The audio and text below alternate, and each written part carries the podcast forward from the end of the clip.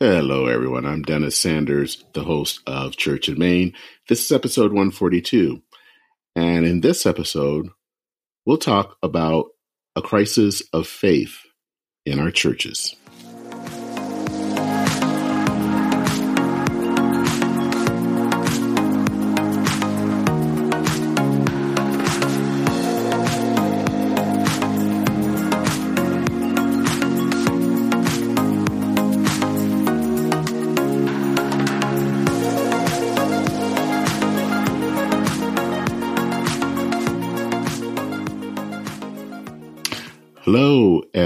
Welcome. This is uh, episode 142 of Church and Main.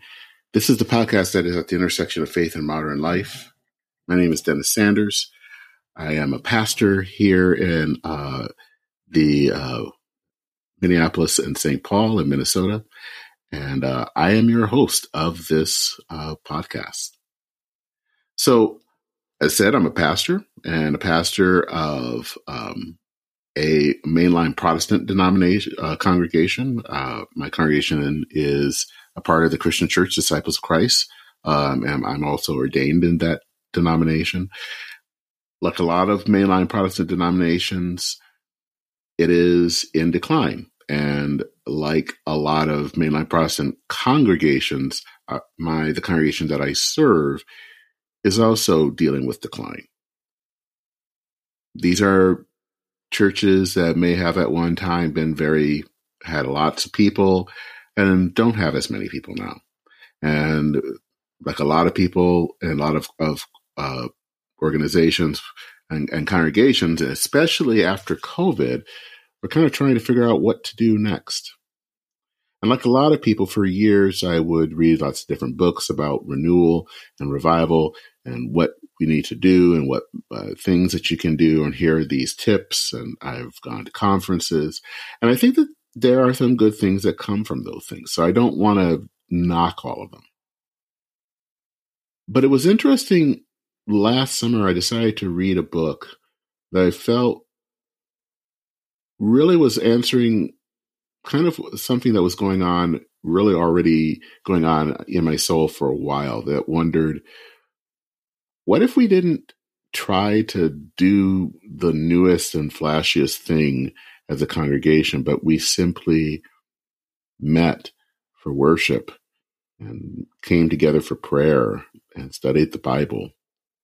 Um, and I didn't really have a way of trying to put that into into words or to try to under really flesh out what that all meant, but that was something I was kind of dealing with. And um, then this last summer, I decided to start reading uh, Church and the Crisis of Decline by um, Dr. Andrew Root. And it was it was kind of in, in some ways mind blowing because I felt like this was actually kind of getting at what I was thinking for all of these years, but not really voicing and realizing this was kind of maybe what I was thinking, I've been thinking about, and even also adding some things that I hadn't even thought about, and um, and maybe the courage to not feel that we have to do the latest and greatest thing of the congregation, but maybe to sit still, um, to slow down, and to see and be attentive to God's presence, which sometimes in our busyness with trying to deal with declining churches, I really think sometimes we forget that, you know, it's kind of about God and we don't always pay attention to that. So today for this episode, I um, am interviewing Andy Root and I have been very excited. I've been looking forward to um, being able to to talk to him, especially after reading this book. i am starting to read um, his latest book, The Church After Innovation. Um, and so I really enjoy this. Uh, I really enjoyed the book. I'm, I'm looking for, uh, and I think you will enjoy this interview. I really had a great time talking to him. In this interview, we will talk about churches in decline, um, about kind of how really, in some ways, revival can really only come, as I said earlier, when we kind of slow down, when we're able to stop, and we're able to really be open to seeing where God is active, to see and sense God's presence. And maybe I hope that if anything, you will come away from this maybe f- wondering that maybe the crisis that we've been dealing with is not decline, but maybe one of faith in the God, uh, in God, or as um, Andy likes to say, the God who is God. So, a little bit about um, Andy Root. He is the Carrie Olson Baalson Professor of Youth and Family Ministry at Luther Seminary in St. Paul, Minnesota, which happens to be my alma mater. Um, he is, talks, uh, teaches on youth and family ministry, but he has also written extensively on um, issues surrounding kind of the kind of the cross section of faith and our secular age, which is kind of right in line with this podcast. So. Uh, he lives in St. Paul with his wife, uh, Kara, who is a Presbyterian minister, and they have two kids. Um, if the last name sounds familiar, it's because actually in the fall I interviewed, um, I did interview Kara, um, and we um, talked about um, her congregation, um, which is in South Minneapolis, and about their decision to kind of go um, practice Sabbath. Um, she is an author in her own right. I will put a link to her that episode in the show notes, and so once you're done listening to this episode, give that episode a listen. But without further ado, let's go into uh, this uh, fascinating discussion that I, I had with uh, Professor Andrew Root.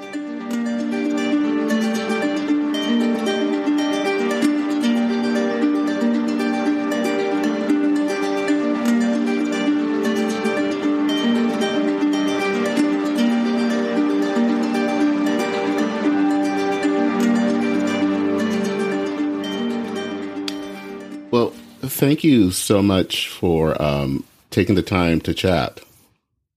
Yeah, it's great to be here. Thanks for having me.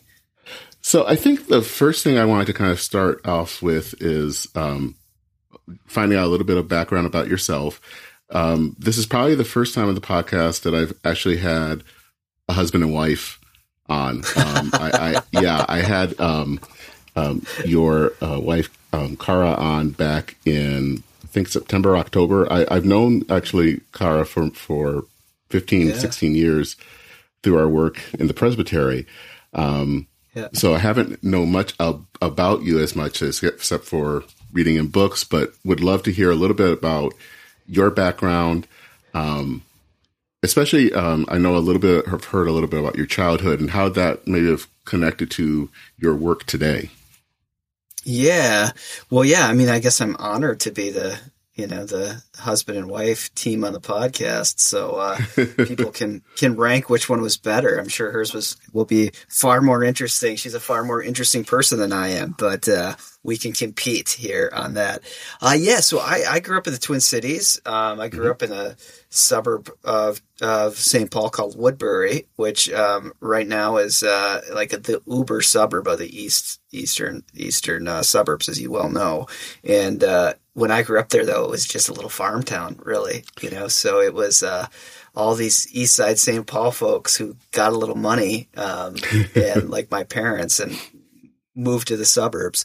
So that's where I grew up, and you know, we used to go to baseball tournaments and things like that, and people would be like, "Where's Woodbury?" And now, if if you know anything about the Twin Cities, you know it's this this uber uber mm-hmm. suburb. And uh, so I grew up there, and I grew up in a Lutheran church. I, uh, um, yeah, so I, I am now teaching in an ELCA seminary. I've been teaching there for 17 years, but I, I grew up uh, in a conservative Lutheran denomination, the Missouri Synod, and uh, mm-hmm. that formed me in a certain way. And kind of early Reformation theology has uh, it, it's stuck. Like confirmation, actually, I'm one of those people where confirmation really worked on me.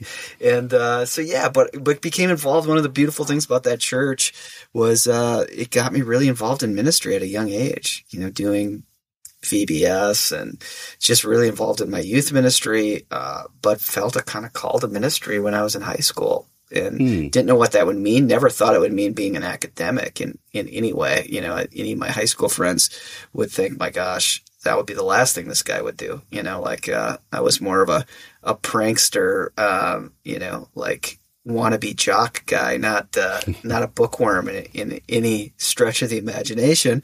But then you know you go to college and stuff happens. So uh, yeah, it was kind of you know it, it, the Missouri Synod is interesting because it's it's kind of I guess politically sociologically an evangelical denomination, um, mm-hmm. at least when it kind of comes to those sociological markers.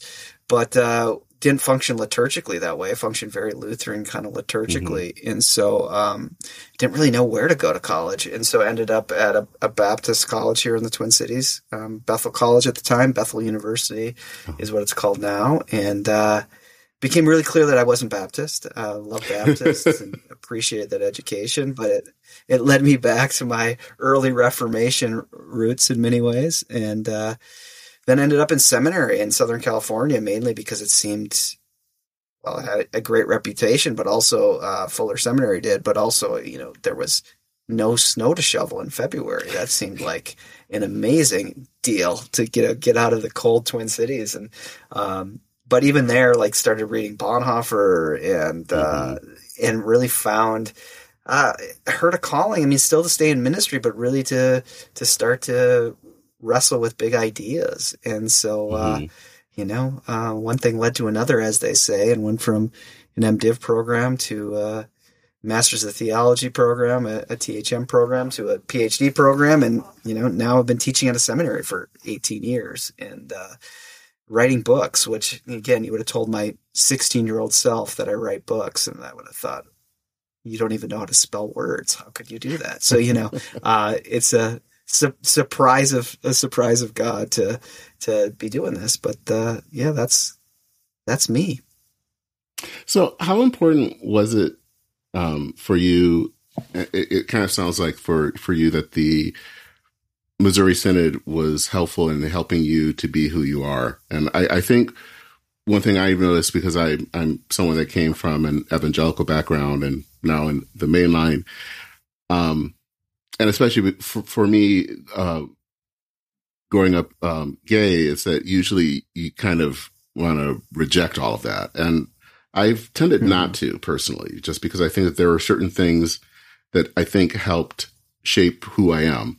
Um, yeah. That you know, yeah, there was a lot of bad stuff, but there was a lot of good stuff too, and I'm so I, I, I guess I'm I'm seeing that that was also similar for you yeah. that you found things that were good um, to come from from your Missouri Synod background.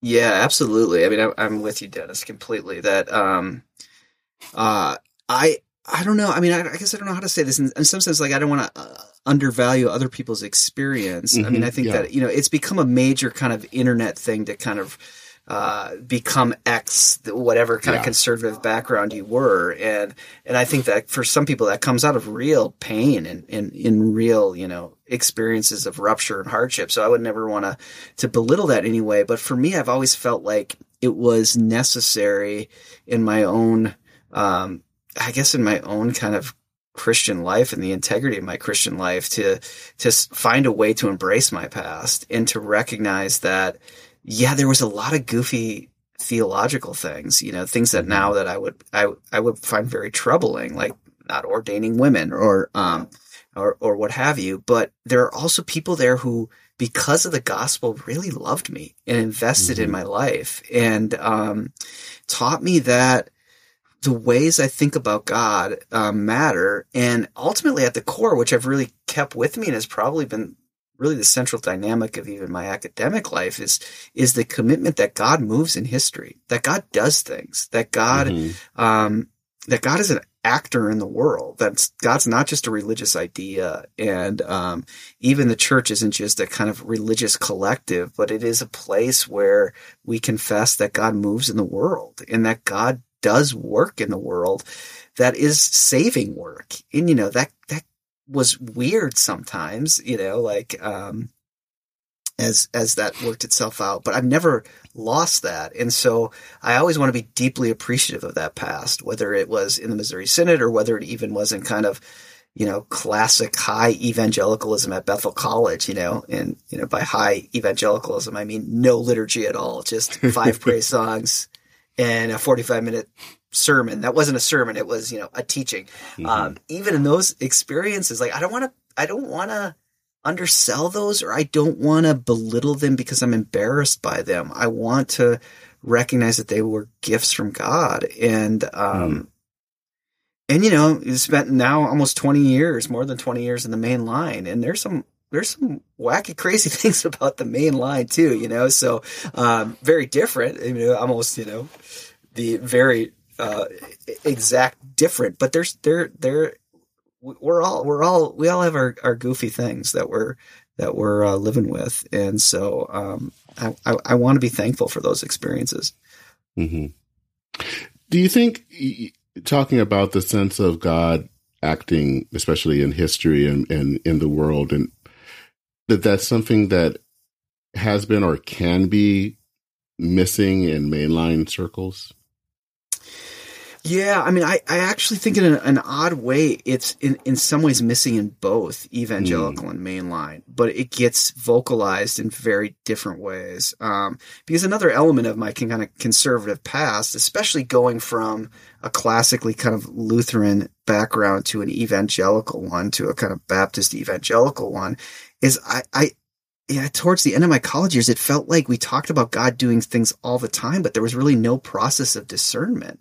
And I mm. didn't know when it was God and when it was my own subjective experience. And so it really became a, that in its own own sense, it, it, there's a certain way that talking about God all the time, doing stuff, was a, another way of God not doing anything. If that makes any sense, you know, hmm. like it becomes so much built around what I want it to be or how I interpret it that there's real no really no sense of the otherness of God that might uh, be judging me or or or kind of moving me in a certain direction over and against even what I kind of subjectively feel or how I might interpret this. Um, and, and yet in the mainline, I think we're, we're, we're really quite afraid of this very almost consumeristic sense of God acting. We, we don't want God to be a product. We don't want God to become just a mascot or something, mm. but that almost leads us to not have that imagination at all like you know to over intellectualize things and be like well um, smart people don't talk like that. Um, mm-hmm. even though we have 2000 years of different christian traditions and plenty of christian traditions outside the west that talk quite often about you know god speaking and god moving. And so i think as a as kind of american protestantism has really struggled with how do we talk about the revelation of god? How do we talk about god moving? Um, and in, in really diametrically different ways, both evangelicalism and the mainline have, have struggled with that in the last 50 years. Hmm. So, one of the things and, and the reason I, I um, why I joined the podcast was um, primarily for the a book of um, Church and the Crisis of Decline. And decline is something, especially within mainline churches, I, I think that's probably starting to happen even within evangelical circles of this sense of, of decline happening in churches. And the interesting thing is how churches have responded to that. And I think a, a lot of the thesis of your book is this sense of, of feeling like we have to have all of these resources, the things that um, we have to do to try to make sure that the church is still relevant um, in our day and age. And how are how can or have churches in some ways i guess gone off of the beaten track when it comes to to decline? How have they responded and, and probably basically how have they not responded faithfully uh, in in this sense of decline? Yeah. Yeah i mean there is a sense with the title of the book you know churches in the crisis of decline. It was funny when that book was when they, they announced the title of the book and it, it showed up on Amazon and things that have have people write me and, and say, Oh, I'm so glad you see your book's coming out. This is the real issue. Decline is, you know, we got to face this or the church is going to disappear in a generation. I was like, Oh, I don't think, you really know what's in this in this book. So there's something a little misleading about the title. I think that is uh, it has a little clickbait uh, element to it. You know, churches in the crisis of decline, because I ultimately think that the crisis of decline or or you know decline. I think crisis is true. I think we're in a crisis, but mm-hmm. I think the crisis of decline is the red herring, and I think that it uh, we feel it, and I, and that's not to to undersell any pastor, you know, listening. Like I know Kara is more than aware that one one roof leak and you're you're you're toast. You know, like mm-hmm. uh, that's all it's going to take is is you know um, some water problem in the basement. You know, and and it, it could sink you. You know, so there is a real sense of the fragility of that, and I don't want to undersell that, nor do I want to flippantly say like, well, who cares about buildings? Because these have been people for generations who out of faithfulness gave to keep these buildings going. And there is something to hold on to there.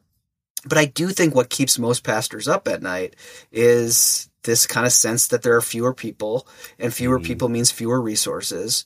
Um, and so we need more people so we have more resources, or maybe we need more resources so we can get more people. Like there becomes this kind of caught in a, in a, in a kind of trap of is it more resources or more people? But if we had more resources, more people, we'd eventually have more relevance. And that's really what would then give us more resources and more people. You know, there becomes this kind of never ending, almost consumer cycle that we, we need this.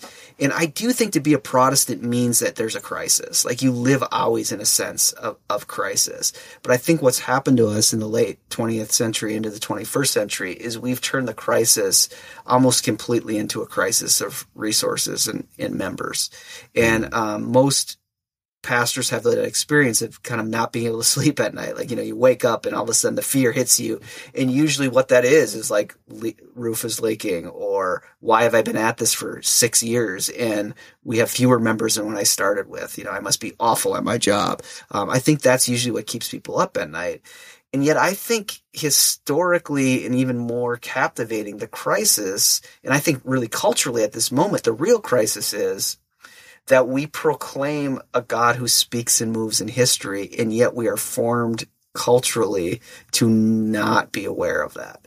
And so what I hmm. wish kept pastors up at night was how am I going to help these people who are over busy, who are dealing with all sorts of, you know, mental health struggles or just dealing with the stresses of life? How am I going to help them hear the word of God again? Uh, I think that's a crisis. I think that inside of this kind of secular age we live in, it's not a secular age that lacks spirituality, but it is a, a secular age that lacks a kind of sense of the continued presence of a living God. You know, that this is a kind of secular age where people can say things like, I'm taking a break from God for a while, or a pastor could even say, I haven't thought about God in three weeks. You know, like, um, you just couldn't say that 500 years ago. Like the way mm-hmm. our societies were structured, you couldn't say that other parts of the globe right now that, you know, um, you couldn't say that you could just not think about God, but we can. That's the kind of secular age we live in. And I think that's the crisis we face is how do we help, um, those in our congregations again hear the, the, the, the, uh, the voice of the living God, to see the movements of God. And I just, I don't think there's many pastors who, you know, stare at that ceiling in the middle of the night, unable to sleep because they're worried about that.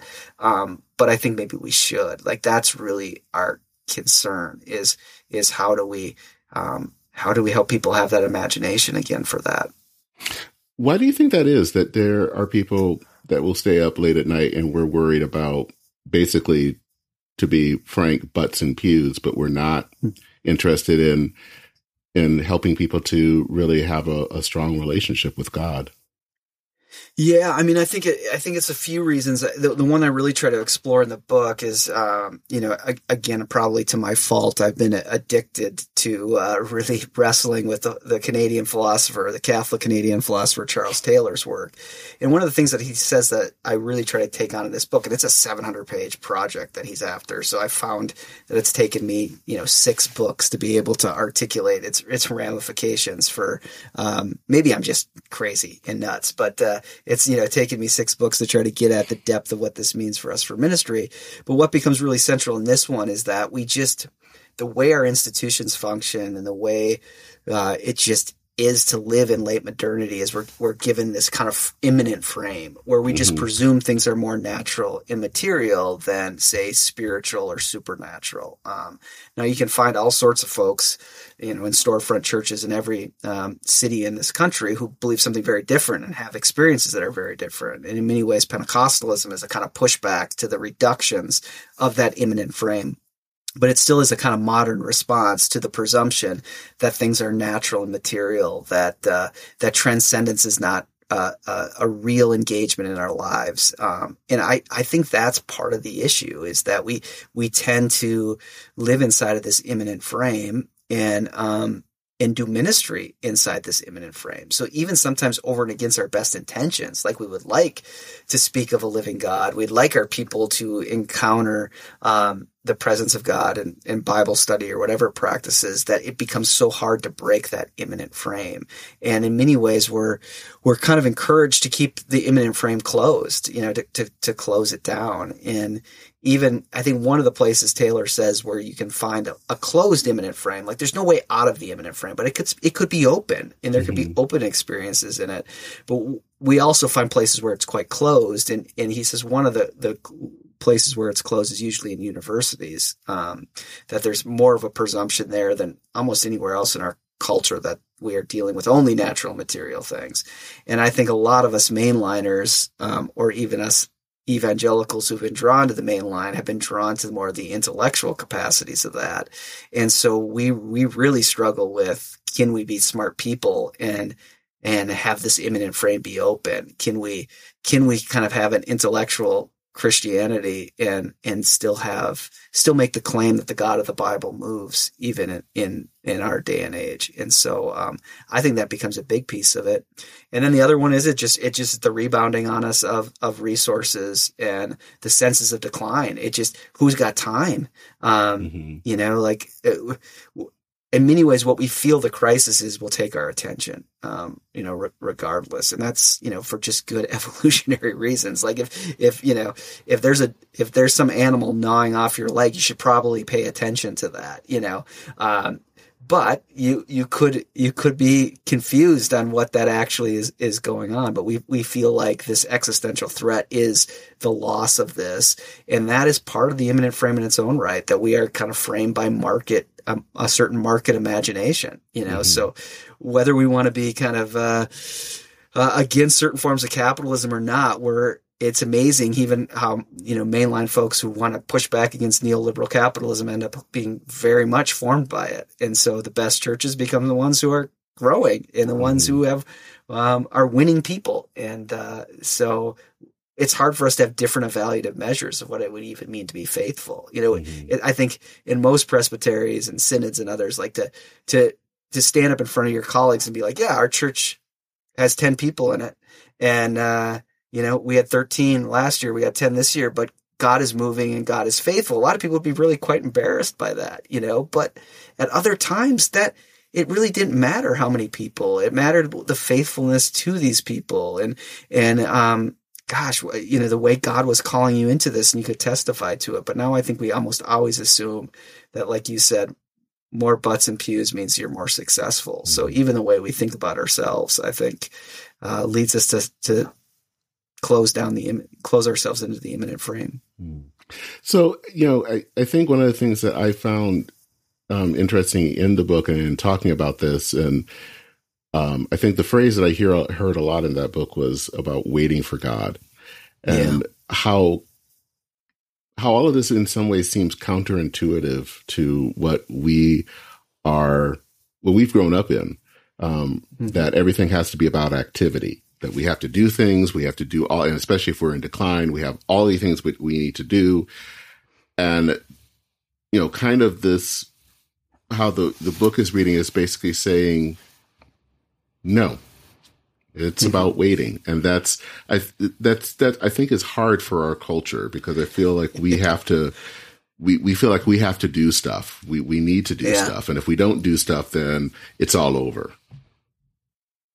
Yeah, we actually should feel great amounts of shame if we, you know, if we don't if we don't do stuff. You know, let uh, how dare you? Especially if you're in a crisis, mm-hmm. and the crisis is somewhat your your own, even if it's not completely yours, it's someone's fault that they didn't they didn't do the right thing. Um, then, gosh, to do nothing, how how awful could could could that be? You know, so um, yeah, you know, there is a you know to echo the line from uh, the classic film Shawshank Redemption. You know, like where Andy tells Red, "You either get busy living or you get busy dying." But one of the kind of cultural realities with us is you get busy. Whatever you do, just be busy, and um, even if you even if it goes even if you get busy dying, just get busy.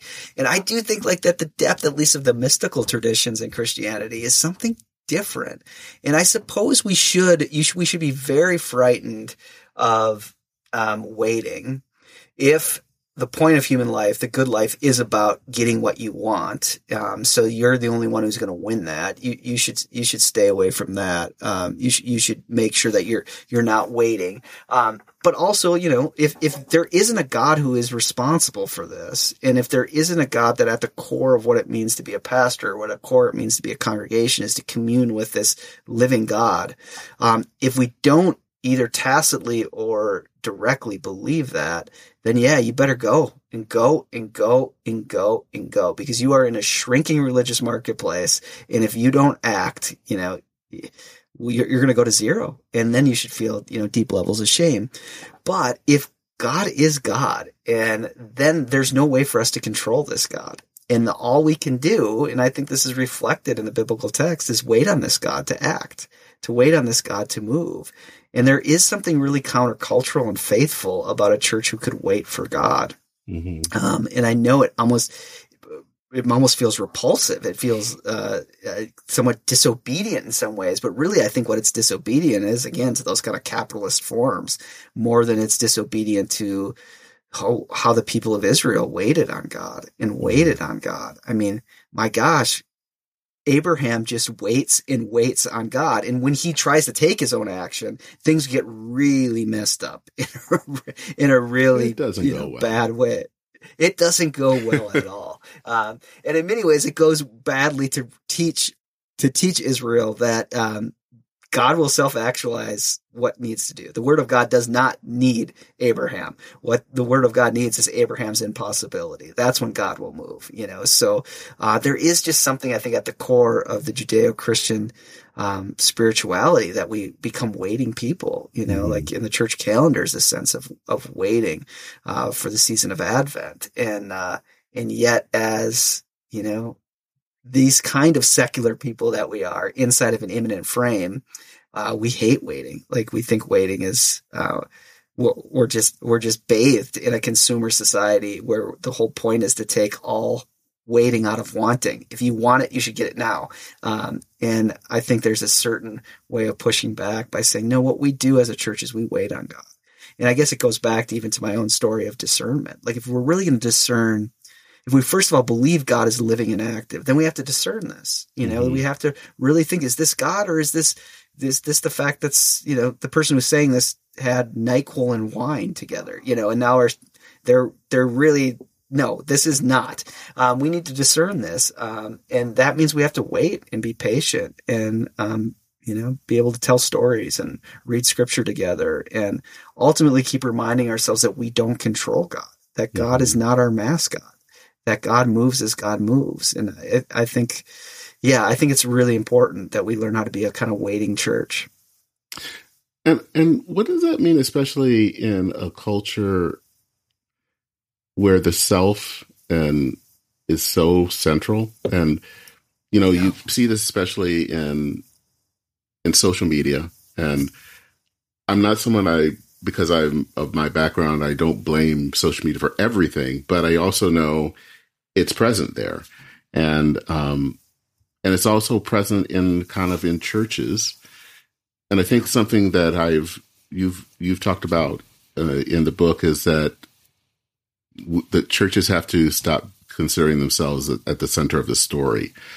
Yeah. Um, and again, how that seems like that's something that is at both, you know, of course, that makes sense but I think also because of the cultural forces and everything, it, it, does also seem like that's a that's that's harder than it than it looks to not be the center of the story. Yeah, absolutely. I think you're really right. Like we, we live in a whole kind of cultural realm where the self we have that we're pretty obsessed with ourselves and I, I you know i think across the board um, because of these digital tools we have and just because of the way other structures work but the kind of self we're, we're really obsessed with is a performative one you know how we perform ourselves and um, I think that happens with the church too. I mean, the church is being led by people who feel deeply tempted to be performative selves, and then we feel like the church has to perform, you know. Mm-hmm. And usually, the most clear way that, of how the church is performing is how many resources and how many people, you know. So, like, that's the first question most pastors ask each other is, you know, how many people are in your church, um, which is, is is a performative performative question.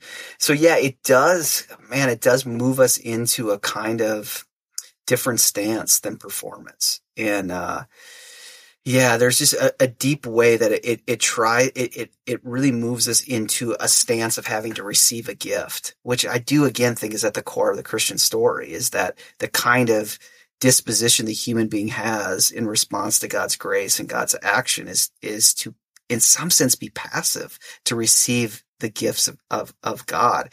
But it does mean that I have to confess my own uh, kind of unmagnificence or my mm-hmm. own need, you know, and if I'm unwilling to confess my need, that uh, I need God, that I need to be in a community, that um, I need forgiveness, that I need to forgive others, then uh, then yeah, there's there becomes the only then the only purpose for any kind of faith commitment and maybe even religion in general is how it helps me how it helps me deal with myself, you know, how it helps me, how I can use religion to optimize my own creative self in the world. And maybe religion can be a way I can perform myself or at least the tool I can use as I go in this battle for recognition for myself, you know, um, where I think at the core, and I, this is hard for us in this time, but at the core of the, of the Christian story is that we need something from outside of us to save us. That mm-hmm. what it's not all within us, you know, that we are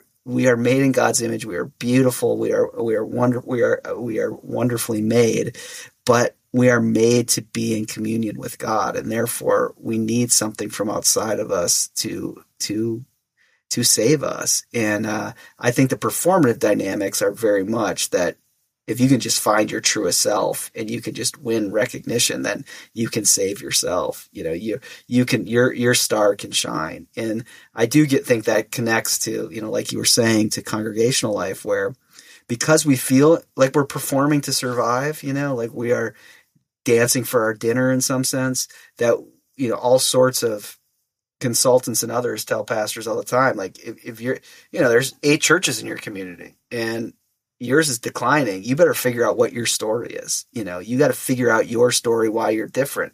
And I get that as an institutional level, but it also is a theological problem that the church has no story. That the story in the in the star of the story, I should say the church has a story, but it is not the star of the story. The star of the church's story is God.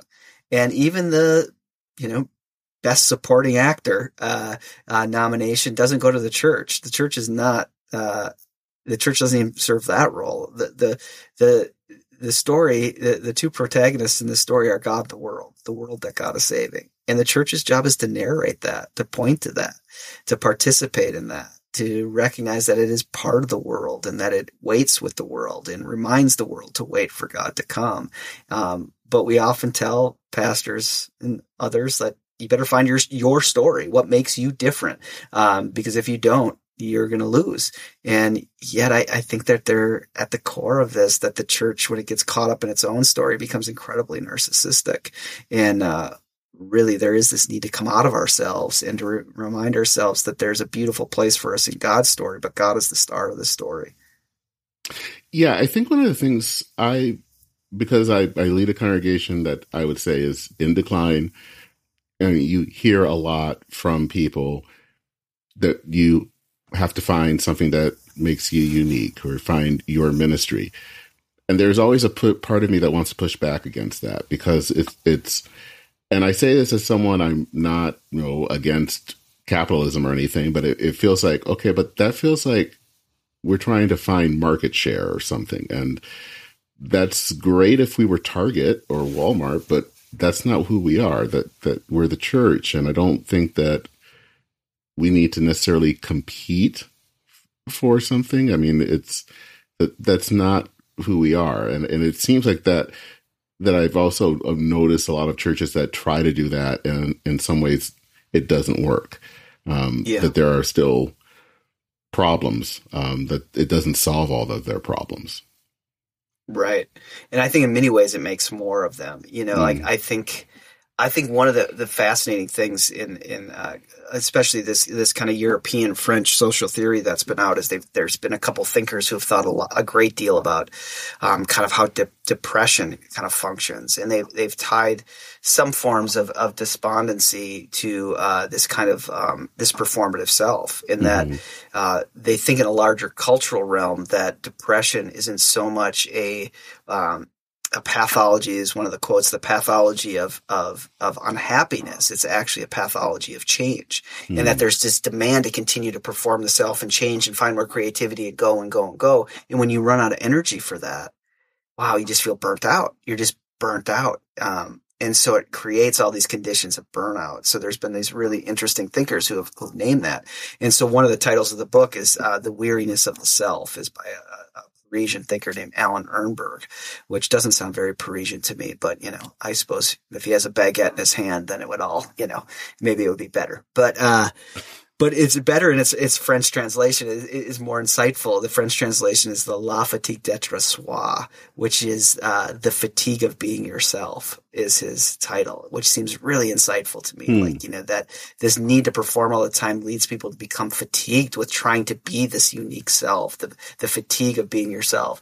And I wonder if part of the problem with mainline Christianity, and I think evangelicalism too, is if we don't have the la fatigue d'être l'église, where we become almost too tired to be church. And this becomes, you know, the side effect of this is that um, you start playing this game of, of needing to do more, of needing, you know, to, to beat back decline. And all of a sudden you become too tired to be really what you are, which is this unique community of persons who have all sorts of stories of um, seeking for God in darkness and loss and finding each other through these moments. All of a sudden those those stories and those experiences don't matter because we just got to get more people. We just got to mm-hmm. become more interesting. We just got to go go go. We're losing like you said we're losing market share. Every week we're losing more market share and we better go go go and we lose the very beauty of what it means to be a church which is the concrete personhood of one another living with one another living i mean quite literally i mean what other institution in in the west has this this institution that lives and dies together that welcomes children and buries people mm-hmm. and thinks about the whole trajectory of a human life that way i mean you know, like you said, Walmart and Target don't do that. You know, um, I mean, my gosh, if they could sell you a casket and they, they could mark it up, they would, but not like, how do you prepare for this? How, this community that's going to walk through these moments with you. Like, this is a, it's, it's a beautifully unique thing to, to have a, a, a group of people who will think about a whole life and walk through it. But I just again worry that all of a sudden that becomes pointless or secondary because we're so afraid that we're you know we're losing um, all these resources and all this relevance. Hmm.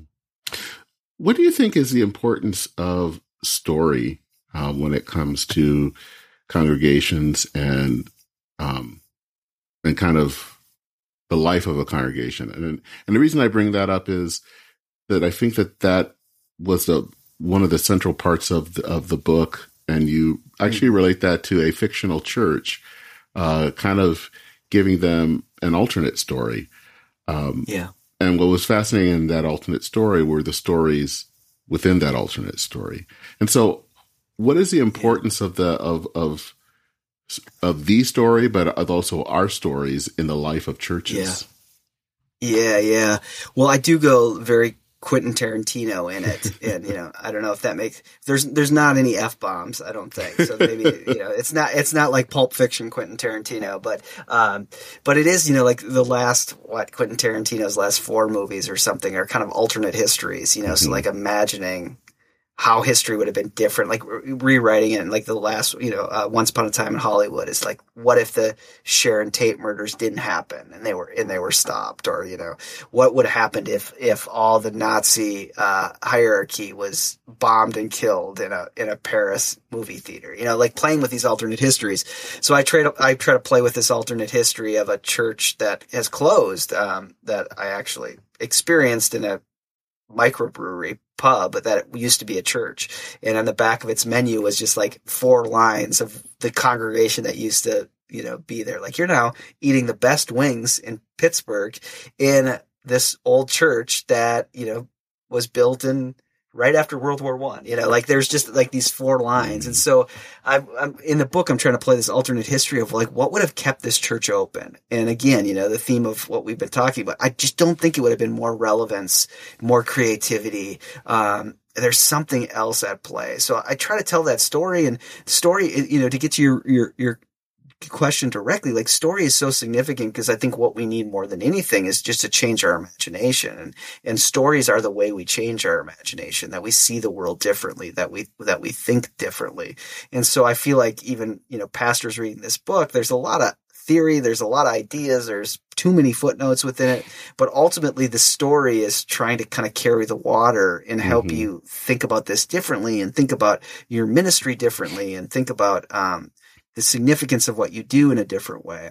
So it all plays in there, but at the core for me really is that, um, how important narrative is for our transformation, that we need, that we are just narrative beings, you know, that we are, that our lives are, are constructed around stories. And, and we know this from its opposite. Like when someone goes through an identity crisis, usually it's because they've lost the stories that they've, that they've held, you know, mm-hmm. so like if they're, you know, they, they thought they were in a, a strong relationship with their partner and then they, you know, the independent movie version, they come home and they found a note that says, I've been having an affair for, you know, for five years. And all of a sudden that person is in an identity crisis and they didn't even do the moral violation, but they feel like they don't know who they are anymore because the story that they were living out of, um, wasn't true or they found it to kind of fall apart.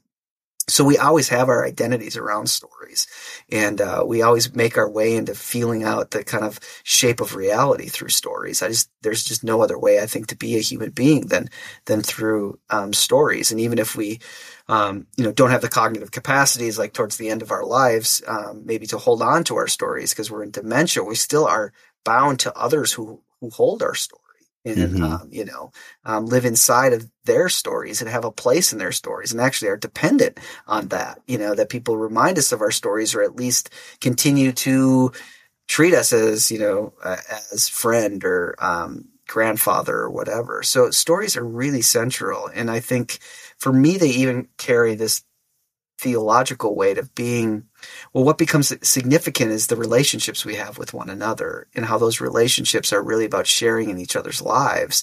Um, and I, for me, that becomes really deeply sacramental. And this is what I kind of take from Bonhoeffer is that when we share in each other's personhood, there's a way that we sacramentally share in the very life of Jesus Christ who is present.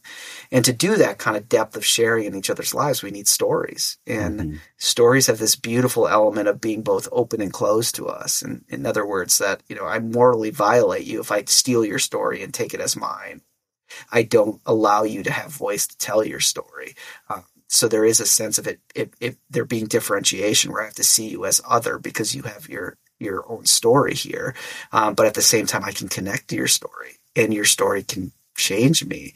And I think even like for Paul, um, hearing a story can bring you into the life of Jesus Christ. You know, like for Paul's churches, not everyone has had the same experiences he's had with the very presence of the living Jesus Christ. But in hearing his story of it, they can they can commune with the Spirit too. So there's something really powerful in how stories bind us together while allowing us to kind of hold on to our distinct humanity, but then be bound to one another in the midst of it. Mm. That kind of relates to um, a concept and and we've been talking really that churches I think strive a lot to be relevant, but you bring up another um, concept, and that's resonance.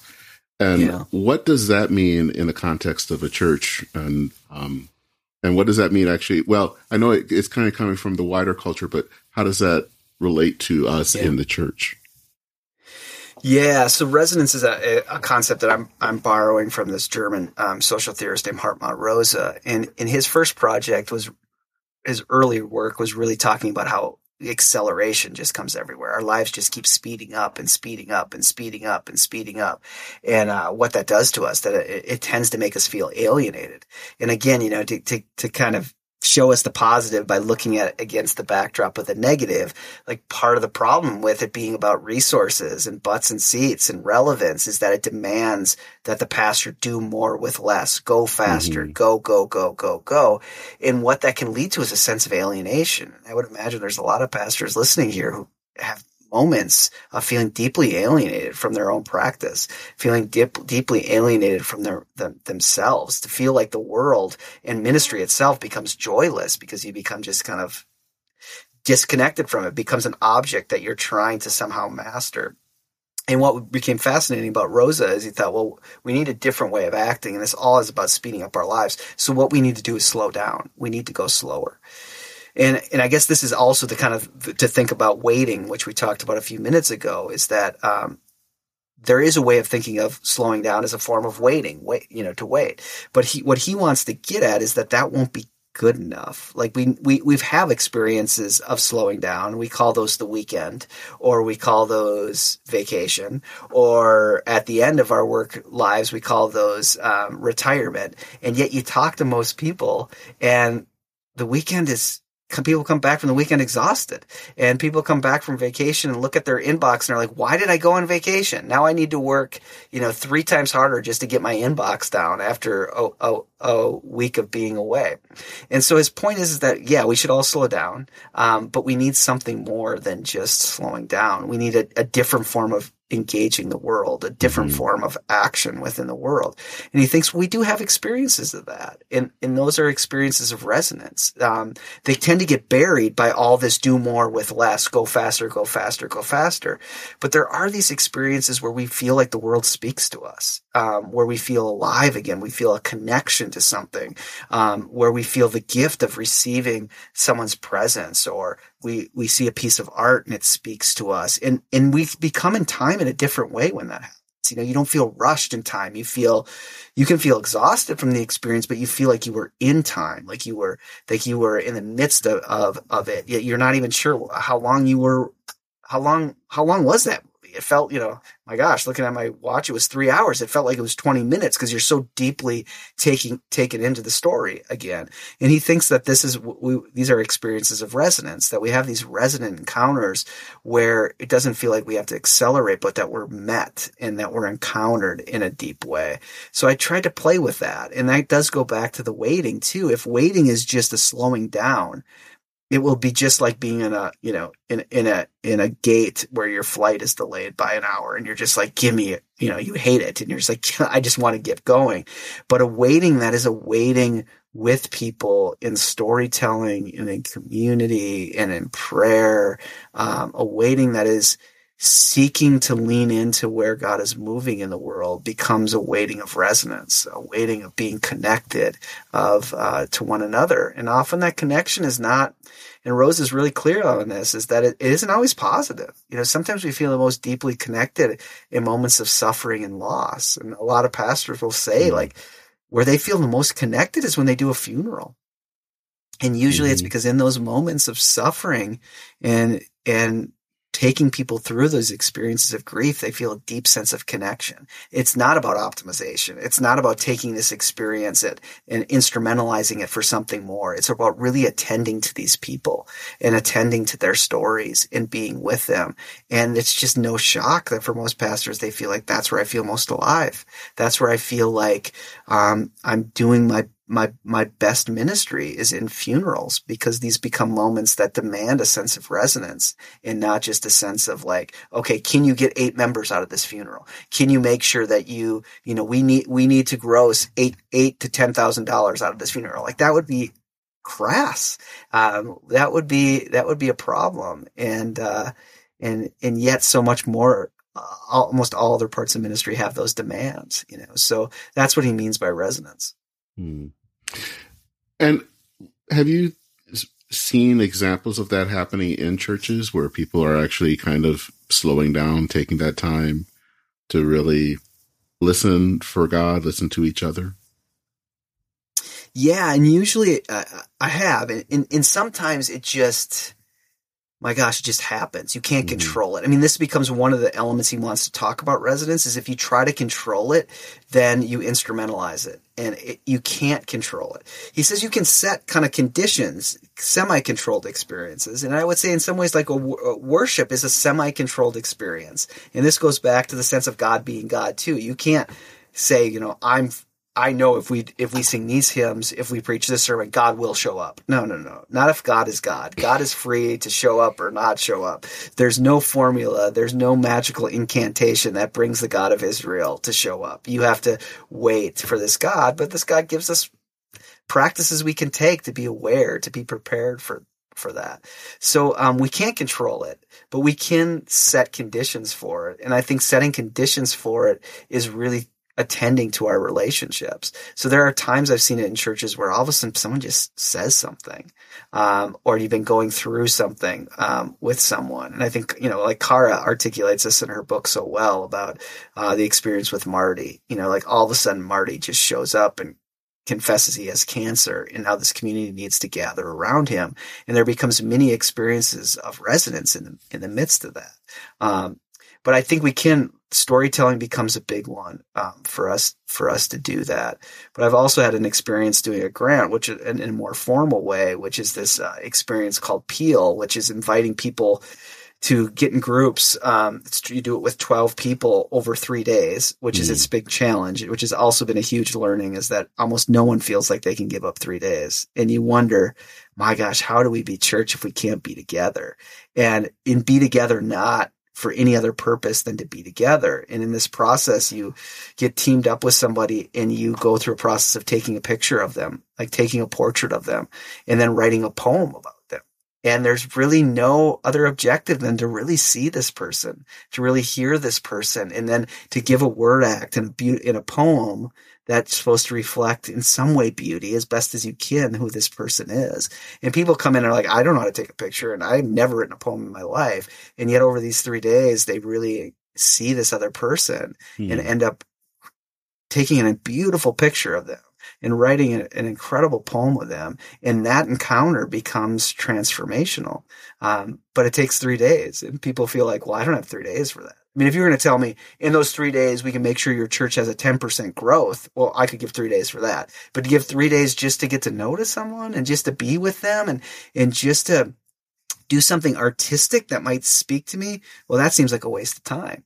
And um, to me, that's that's a huge piece of the tragedy that we're that we're confronting is that uh, it is enough to just be together and just to to wait on our confessions of our need for God and to rally around those and to try to discern how God is leading us. That that really is enough. And uh, and yet we feel like well, it would be a waste of three days to just really get to know someone and take a picture of them and have an experience with 12 other people of, of, of doing this. What's the objective? What do we get out of this? How do we turn this into to something that's sustainable and optimizable? And um, and yet I think once you put your hands on it that way, you uh, you kind of strangle the beauty of it. Hmm. It sounds like in, in talking about this that there's a lot of seeing church. Well, I think part of our culture is that we see church as a business, and and we probably see it that way whether we acknowledge it or not, or even if we say yeah, it isn't. But yeah. that it may need to see it, things more in the way of art um, that and to appreciate things and not always feel like you have to understand it all yeah. or to have something that's measured, a measurable conclusion to everything, um, which again seems counterintuitive in our culture. Yep, I, th- I think you're really right. There is a kind of artistic disposition to this, um, a, a, way of being that is looking for the, I mean, we're, especially as American Protestants, you know, and uh, back to the beginning of this podcast, talking about our, our mutual histories, it was all about mm-hmm. truth. What's the truth? What's the truth? Mm-hmm. And that is part of Christianity. That's part of the yeah. Christian confession that truth matters. But, but so does beauty. And, yeah. you know, the Eastern church has done a much better job of reminding us that truth and beauty are always interconnected. And I think our Protestant legacy, especially as North Americans, has been to be more about truth and beauty. And, uh, and I think that we would do better by trying to keep those things together a little bit here. Mm.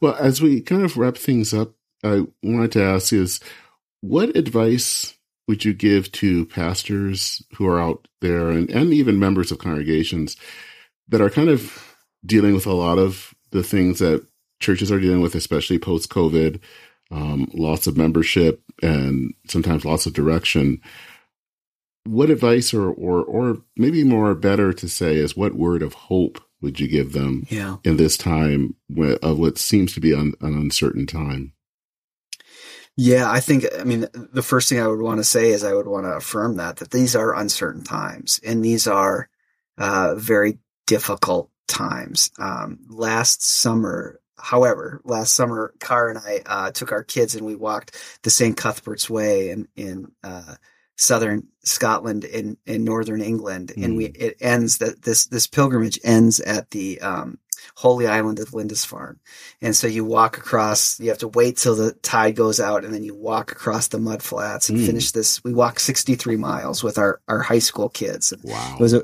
quite an experience.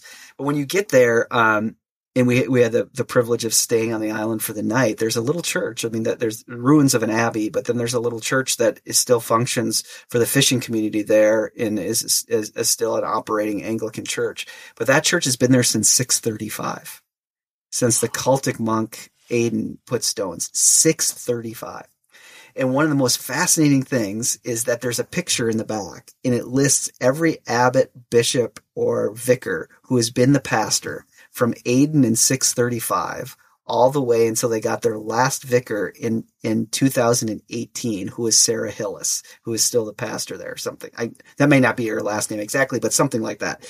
And so, um, you think of that, and that's, that's amazing. 635 to 2018, you know, right now have had that there's been somebody worshiping in that space. But you look at um, you look at it closely and you notice from about 700 to 1000 for about 300 years there was no there was no one.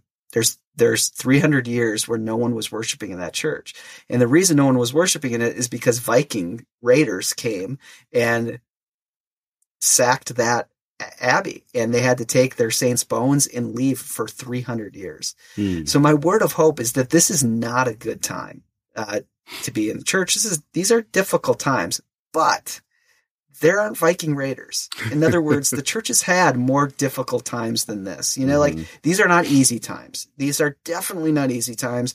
And when we look back historically the first three decades of the 20th, 21st century, maybe the first five decades of the 21st century, maybe the whole of the 21st century will not have been the golden era of Christianity. Um, but God is faithful and that church has seen much bleaker times.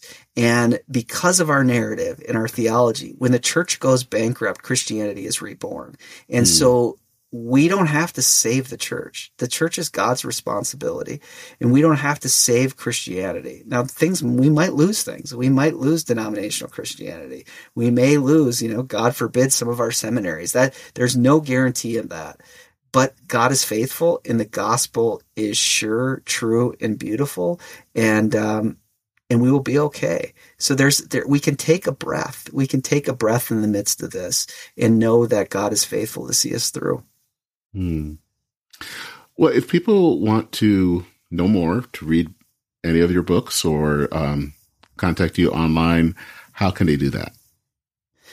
Yeah, so I, I have a website. Uh, that's probably the easiest place to go, which is just andrewroot.org. Don't ask me why it's a .org, but it is. um, but you can you can contact me through there, or uh, yeah, you'll find there's a little uh, way to contact me, or you can always Google me and um, find me on the Luther Seminary um, webpage. And, uh, and you can find me on that, uh, dumpster fire of Twitter. I'm on that too. so, um, I'm not very good at it and I rarely tweet, but, uh, you could always, uh, send me a, a tweet as well.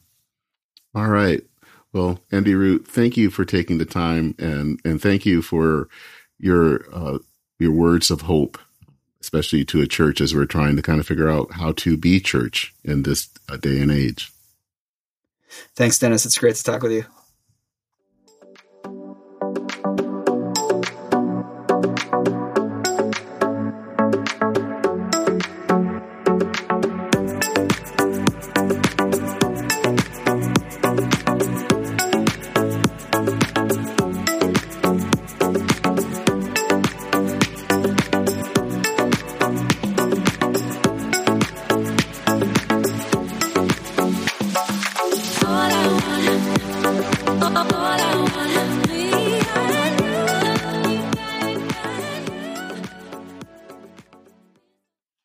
Hope that you enjoyed that uh, interview. I really enjoyed it, um, uh, recording it. And so, and I hope that it was of help to you. Um, I think one of the things that I take away from that, and it's actually something that I've been learning myself over the last year or two, is about importance of what does kind of revival, what does a turnaround in a church look like? Um, and I think we always like to look at that numerically. And that's not to say that we shouldn't. I would love my congregation to see more people because it's a small, small congregation. Um, but I also think sometimes we um, tend to only look at uh, the numbers and not really kind of the quality. Um, how are people actually connecting with God? Um, how are they being faithful with the resources that they have? How are they being faithful in the community that they live in? Um, how are they seeing and being finding ways of connecting and finding ways to see where God is active in our world? Um, and to see that maybe with a second sight that we don't always see. There are a lot of different ways, I think, to be, um, in some ways, a church that is alive. And it doesn't always mean that you're going to be a church of 100 or 300 members. Sometimes you can be a live church with 20 members and you can be in a church that has kind of lost its focus that has 500 members. I think that that's important for anyone that's leading a congregation is what matters is how are we connecting with as as Andy has said the God who is God because I think that's what matters. Um, if we don't have that, then it's kind of hard. We're not really we don't have, I won't say that we don't have a church, but we may be forgetting why we're there and who we are and for who we are there for. So again, I hope that you enjoyed this episode. Um, do consider uh, liking or uh, leaving a review on whatever podcast app that you listen to. That helps more people find this podcast. Uh, you can uh, follow along um, on our Facebook um, page, also on uh, Twitter, though these days I don't know how long we will continue on Twitter. Um, I also uh, would encourage you if you uh, follow along on Substack to uh, subscribe to our Substack page. That is at Church and Main, um, all one word, dot. Um, you can also go to our website, which is Church and Main, all one word, dot org. Um, and consider subscribing and getting on our mailing list. So that is it for this episode. This is episode 142 of Church and Main. This is the podcast that is at the intersection of faith and modern life. I'm Dennis Sanders. I've been your host. Take care, Godspeed, and I will see you again very soon.